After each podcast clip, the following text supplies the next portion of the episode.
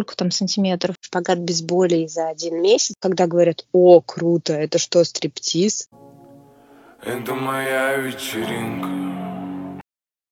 Итак, это подкаст «Жажда жизни» про скоротечность жизни и про то, что хочется все попробовать, хочется все успеть, и вокруг столько всего интересного. Например, наша сегодняшняя гостья Женя. Она у нас танцует и мне кажется, в конце выпуска смотивирует вас тоже этим заниматься, потому что я не танцую, и мне прям интересно пообщаться. Наверное, свои даже страхи в первую очередь убрать и все же пойти на пробное занятие.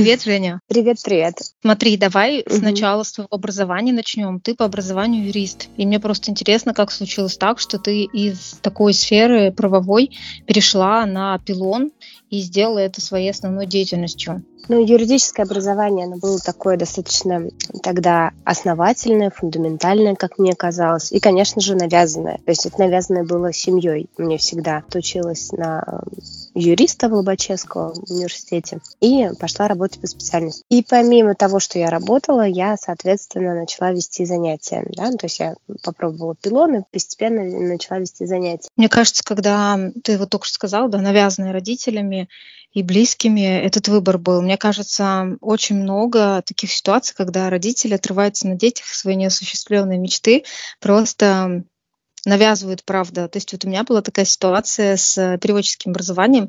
То есть когда я пошла учиться на переводчика, я в первую очередь, мне кажется, закрывала мамину мечту, потому что она знала немецкий язык в школе хорошо. И она такая, вот, Женя, надо этим заниматься, ты что, это престижно, это такая профессия, будешь везде летать, переводить, это так здорово, повидаешь весь мир, общаешься с интересными людьми. То есть у меня был опыт перевода как письменного, так и устного, и я поняла, мне кажется, что это не мое. То есть, по крайней мере, с семьей совмещать это очень сложно.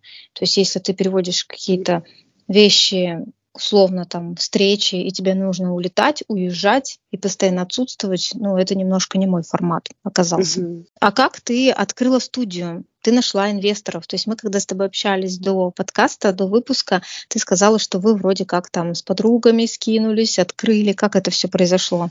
Да, то есть это, конечно, не инвесторы были, да, в таком классическом понимании. Это были подружки, они были э, моими соучредительницами. То есть мы вели э, занятия вместе все втроем и, соответственно, занимались студией втроем. История была такая, что изначально я работала тренером наемным в другой студии. И потом, когда я ушла, я, конечно же, загорелась идеей свою студию открыть. Конечно же, я не знала всех других подводных камней, что на самом деле нельзя просто взять, отмести минусы других студий, и вот она будет такая идеальная. Нет. И очень долго я искала помещение. В начале 15 года мне подружка моя говорит о том, что ты давно хотела, у меня есть деньги, сейчас кризис, давай вложимся. Я такая, ну окей, подумала про себя, то, что нам нужен третий человек, который разбирается хотя бы в каких-то бухгалтерских моментах, ну и таким человеком стала Оля, у которой уже была тогда студия, но в другом городе. Соответственно, она очень большой вклад внесла. Соответственно, втроем уже открыли студию. Я еще тогда работала в найме, то есть это была моя еще такая дополнительная работа. Ты сказал еще мне, что в ковид преподавал онлайн. А сейчас такое у тебя есть или ты как раз уже в своей студии только преподаешь офлайн и все? В основном я преподаю только э, офлайн, но э, у нас осталась такая практика, что я подключаю некоторых девочек на свои занятия по растяжке, не по пилону. То есть по пилону я могу взять некоторых э, девочек на индивидуальные занятия, если у них есть дома, соответственно, пилон. Какая должна быть подготовка, чтобы начать? Я никогда не танцевала. Это окей или мне будет прям вообще сложно начать, и я там условно через полгода что-то там начну делать нормальное? У всех представление о нормальном, да, разное. Э, когда смотришь, даже когда я вот только начинала, я смотрела на выступления пилонисток, тогда они еще тоже выступали в основном в стрипах, в туфлях.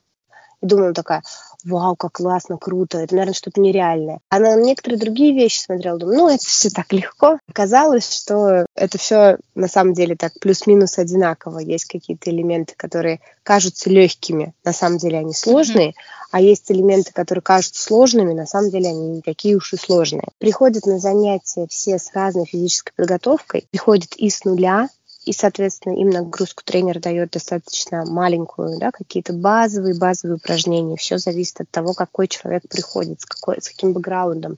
То есть если придет у нас гимнастка, которая уже 10 лет в спорте, понятно, что у нее совершенно другая физическая подготовка, ее просто нагружают побольше. Максимум 8 человек на пилоне. Соответственно, тренер может распределить нагрузку так, как он считает нужным, в зависимости от того, какого уровня человек. Это раз, да. И, во-вторых, э, занятия разделяются на уровни.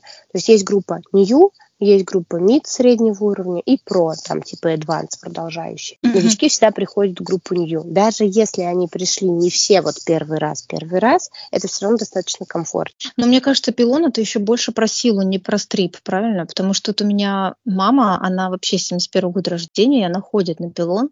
Я вижу, какие у нее там плечи, физическая подготовка. Она мне присылает видео в WhatsApp там.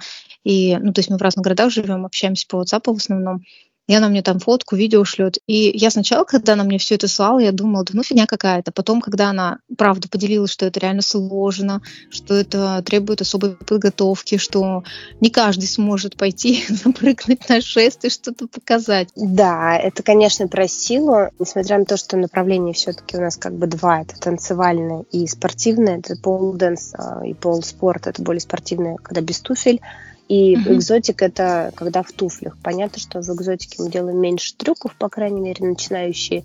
И это гораздо легче. Но тем не менее, элементарный подъем, как э, кажется, да, но все равно включаются ручки, включается пресс, спина, да, вот это вот все работает. Вот, uh-huh. в любом случае, с первого занятия все уходят с какой-то такой мышечной крепатурой. С чего вообще надо начинать? Вот, допустим, если я новичок, как я уже сказала, я ни разу нигде вообще не танцевала, у меня нет особой растяжки, я не гимнастка, как ты сказала там до этого.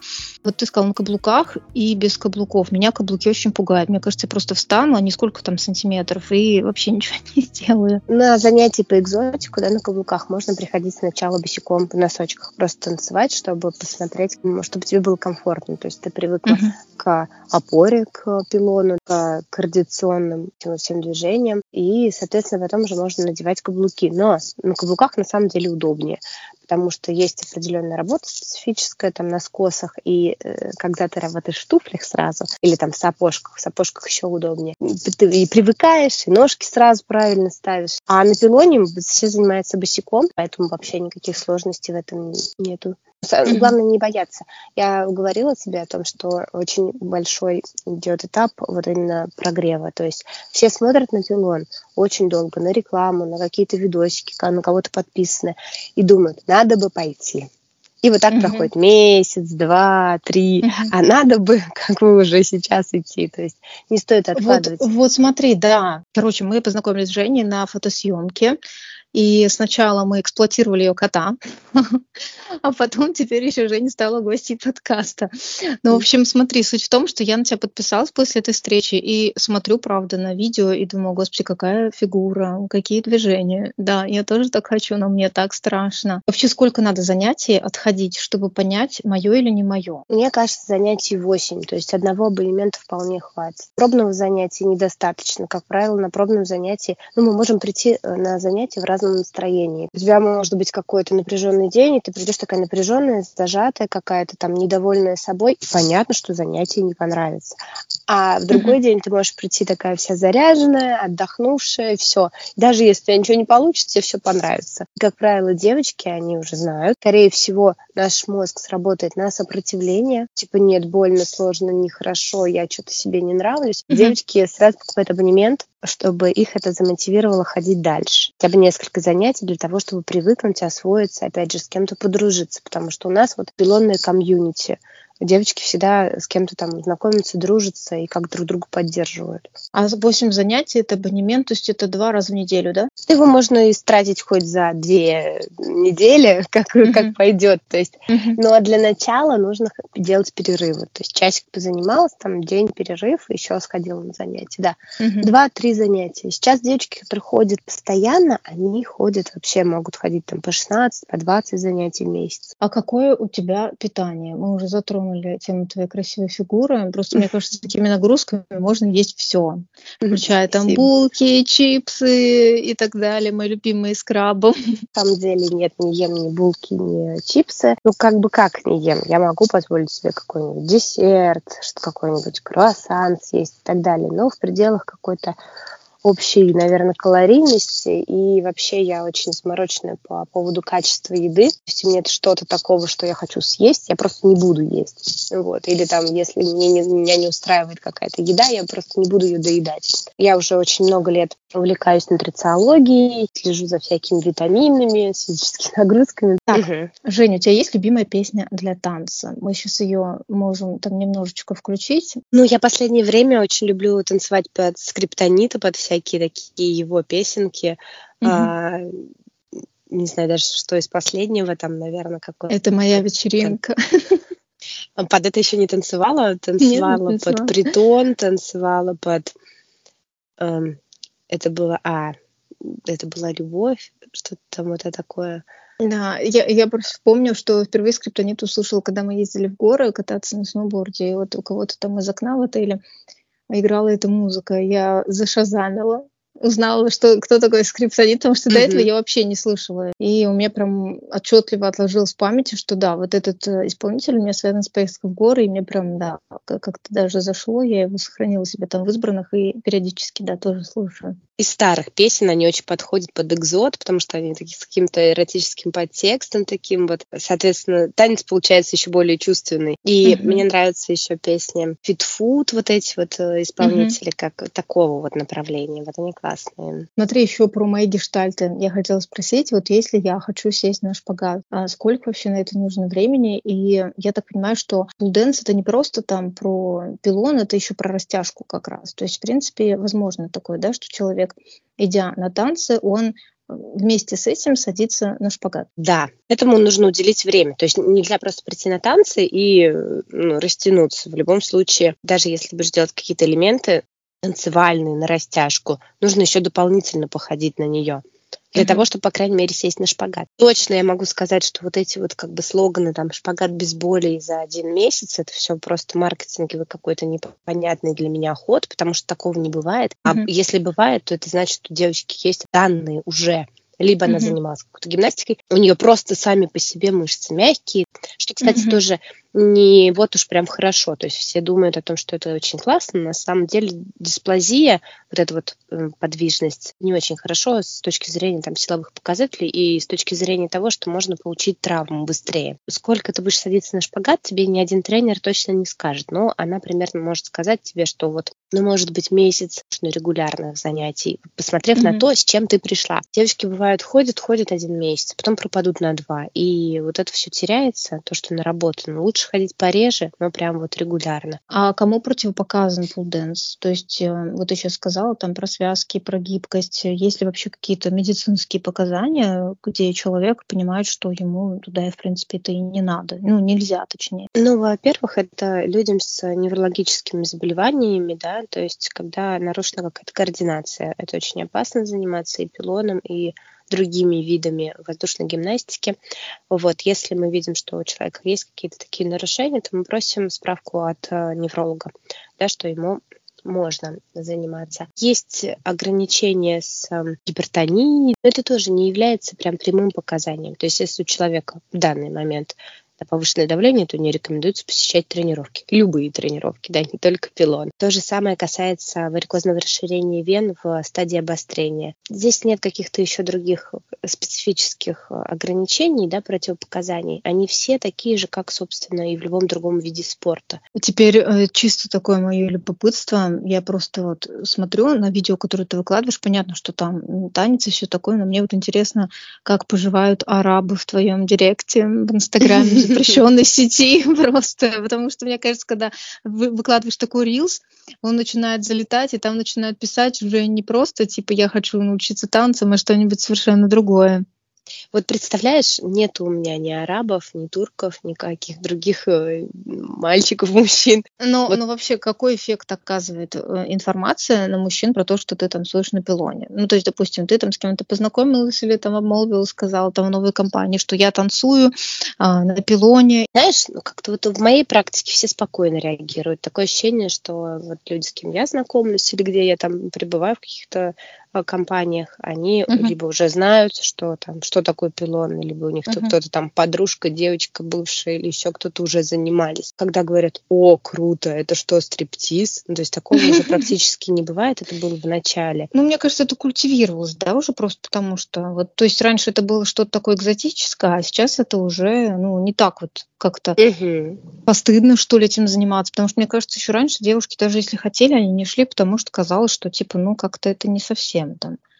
Конечно, я, я сама не шла три месяца, потому что я думала, что меня сразу попросят э, трудоустроиться в какой-нибудь стрип-бар. В зажигалочку, да, в какой-то да, да, да, да, треугольник, там пойдем, пошли. А я же юристом работаю, как же так-то такая репутация? Я в тихушку пошла, чтобы никто не знал. Так, Жень, скажи что-нибудь мотивационное для новичков. Вот кто сейчас вот слушает и боится пойти, не может решиться. Нет ничего лучше, чем начать быть уверенным в себе вот прямо сейчас и начать пробовать то, что тебе хочется прямо сейчас. Принимать подумал, сделал, это самое классное решение вообще в жизни. Когда ты думаешь что-то, что что-то хочешь и начинаешь прям сразу делать действия в этом направлении. Все сомнения, все какие-то страхи, они все из головы, и их еще нет, а мы их уже придумали. То есть еще никто ничего не сказал на тренировке, да, потому что ее еще не состоялось. Еще ты никак себя не почувствовал, там, ты еще не потрогал пилон, а уже придумала себе, mm-hmm. что там упадешь, соскользнешь, кто-то так на тебя не так посмотрит. Этого еще нет, а мы это уже придумали. Это самая главная ошибка людей, не только а, ну, которые хотят пойти на пилон, а в принципе, да, ошибка начинающего а, к чему-то новому. То есть мы хотим нового, и мы э, ставим сами себе препятствия на пути. То есть не надо ставить препятствия, mm-hmm. надо просто пробовать. Взял и сделал, все, mm-hmm. больше никаких препятствий. Не, на самом деле это хороший девиз. Я говорю, вот когда я даже задумывала делать подкаст и подумала о том, что какая вообще будет, о чем будет подкаст, и особенно первый там сезон, я как раз подумала о том, что надо, наверное, его сделать э, таким тематическим в том плане, что а, реально столько всего происходит и столько вот разных именно профессий, и каких-то занятий, чем люди занимаются. И хочется пообщаться, узнать вообще что-то новое для себя, в принципе, и понять, возможно, это то, что тоже я хочу попробовать. Или там я какую-то новую информацию узнаю, что-то для себя почерпну, и там, не знаю, вот у меня будет выпуск еще с сомелье, и я тоже думаю, вот сейчас, сейчас я разберусь и не буду пить всякую чепуху, я буду пить то, что нужно, то, что на, на самом деле очень ценно. Вот, Ой, да, это да, очень мне... хорошо. Так же, как с едой, ты знаешь. На самом деле, кажется, что ну, не то, что кажется, я вижу, что качество еды, оно влияет на качество тела очень сильно. То есть, как многие говорят, что даже не столько физические нагрузки там влияют на то, как ты выглядишь, а именно то, чем ты питаешься. Я иногда вот все исключаю из своего рациона, вот именно такие гадости всякие, а потом у меня наступает срыв, и я думаю, ну ладно, я съем вот одну булочку в неделю, но ничего со мной не случится. А потом эта одна булочка превращается каждый, каждый день булочка на завтрак.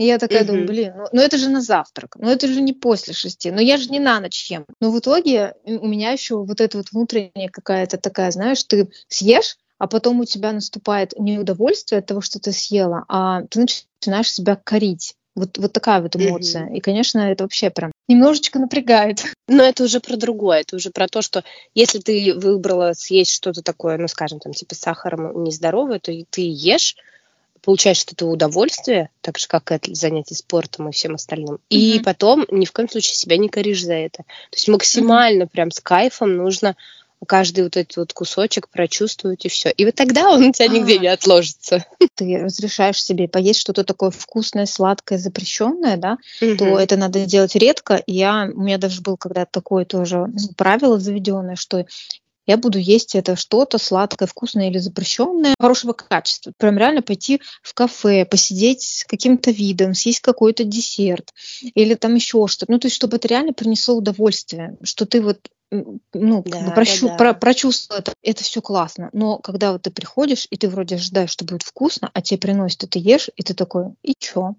И вот тут вот у меня наступает тоже такой момент, блин, вообще, ну нафиг это надо было делать вообще, вот вообще невкусно, просто сидишь такой и прям... Ну, может быть, просто найти то, что тебе нравится всегда, ну, определенный десерт, который будет беспроигрышный вариант. Так, а где тебя найти, где тебе написать, если кто-то захочет сейчас пойти? Так, Женя у нас проводит, получается, тренировки офлайн в Нижнем Новгороде и онлайн, если это на растяжку, правильно, да? Да, да, да. Loft студия называется. Вот. Uh-huh. И, соответственно, у нас там на сайте есть онлайн-запись. Можно записаться на офлайн тренировки uh-huh. и на онлайн тоже. Или тебе в Инстаграме написать в запрещенной сети. Типа я можно, да, тренировку. Можно. Значит, тогда я под выпуском оставлю ссылки на сайт этой студии и оставлю ссылки на Женю. Если у вас возникло желание пойти на тренировку, заняться собой, посмотреть на Женю и вдохновиться, потому что это реально того стоит, И прям увидите, сказать, да, я вот тоже хочу быть такой, прям реально, я очень искренне говорю сейчас, потому что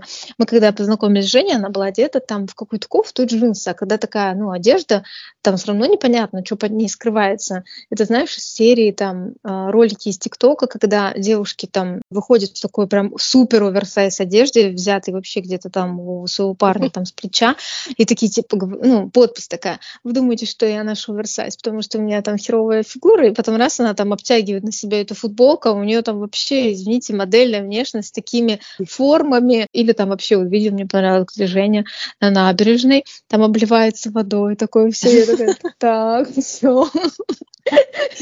И у меня поэтому сразу, кстати, после этого видео появился вопрос, как там арабы в директе живут. Это видео, кстати, меня заблокировали, да. А вот, вот, вот, все-таки Инстаграм решил, что это слишком красиво, это нельзя, нельзя. Так что, Жень, спасибо тебе большое, что ты была гостем. Я оставлю все ссылочки на тебя. Если вы решитесь, обязательно решайтесь и идите на тренировку, и ничего не бойтесь.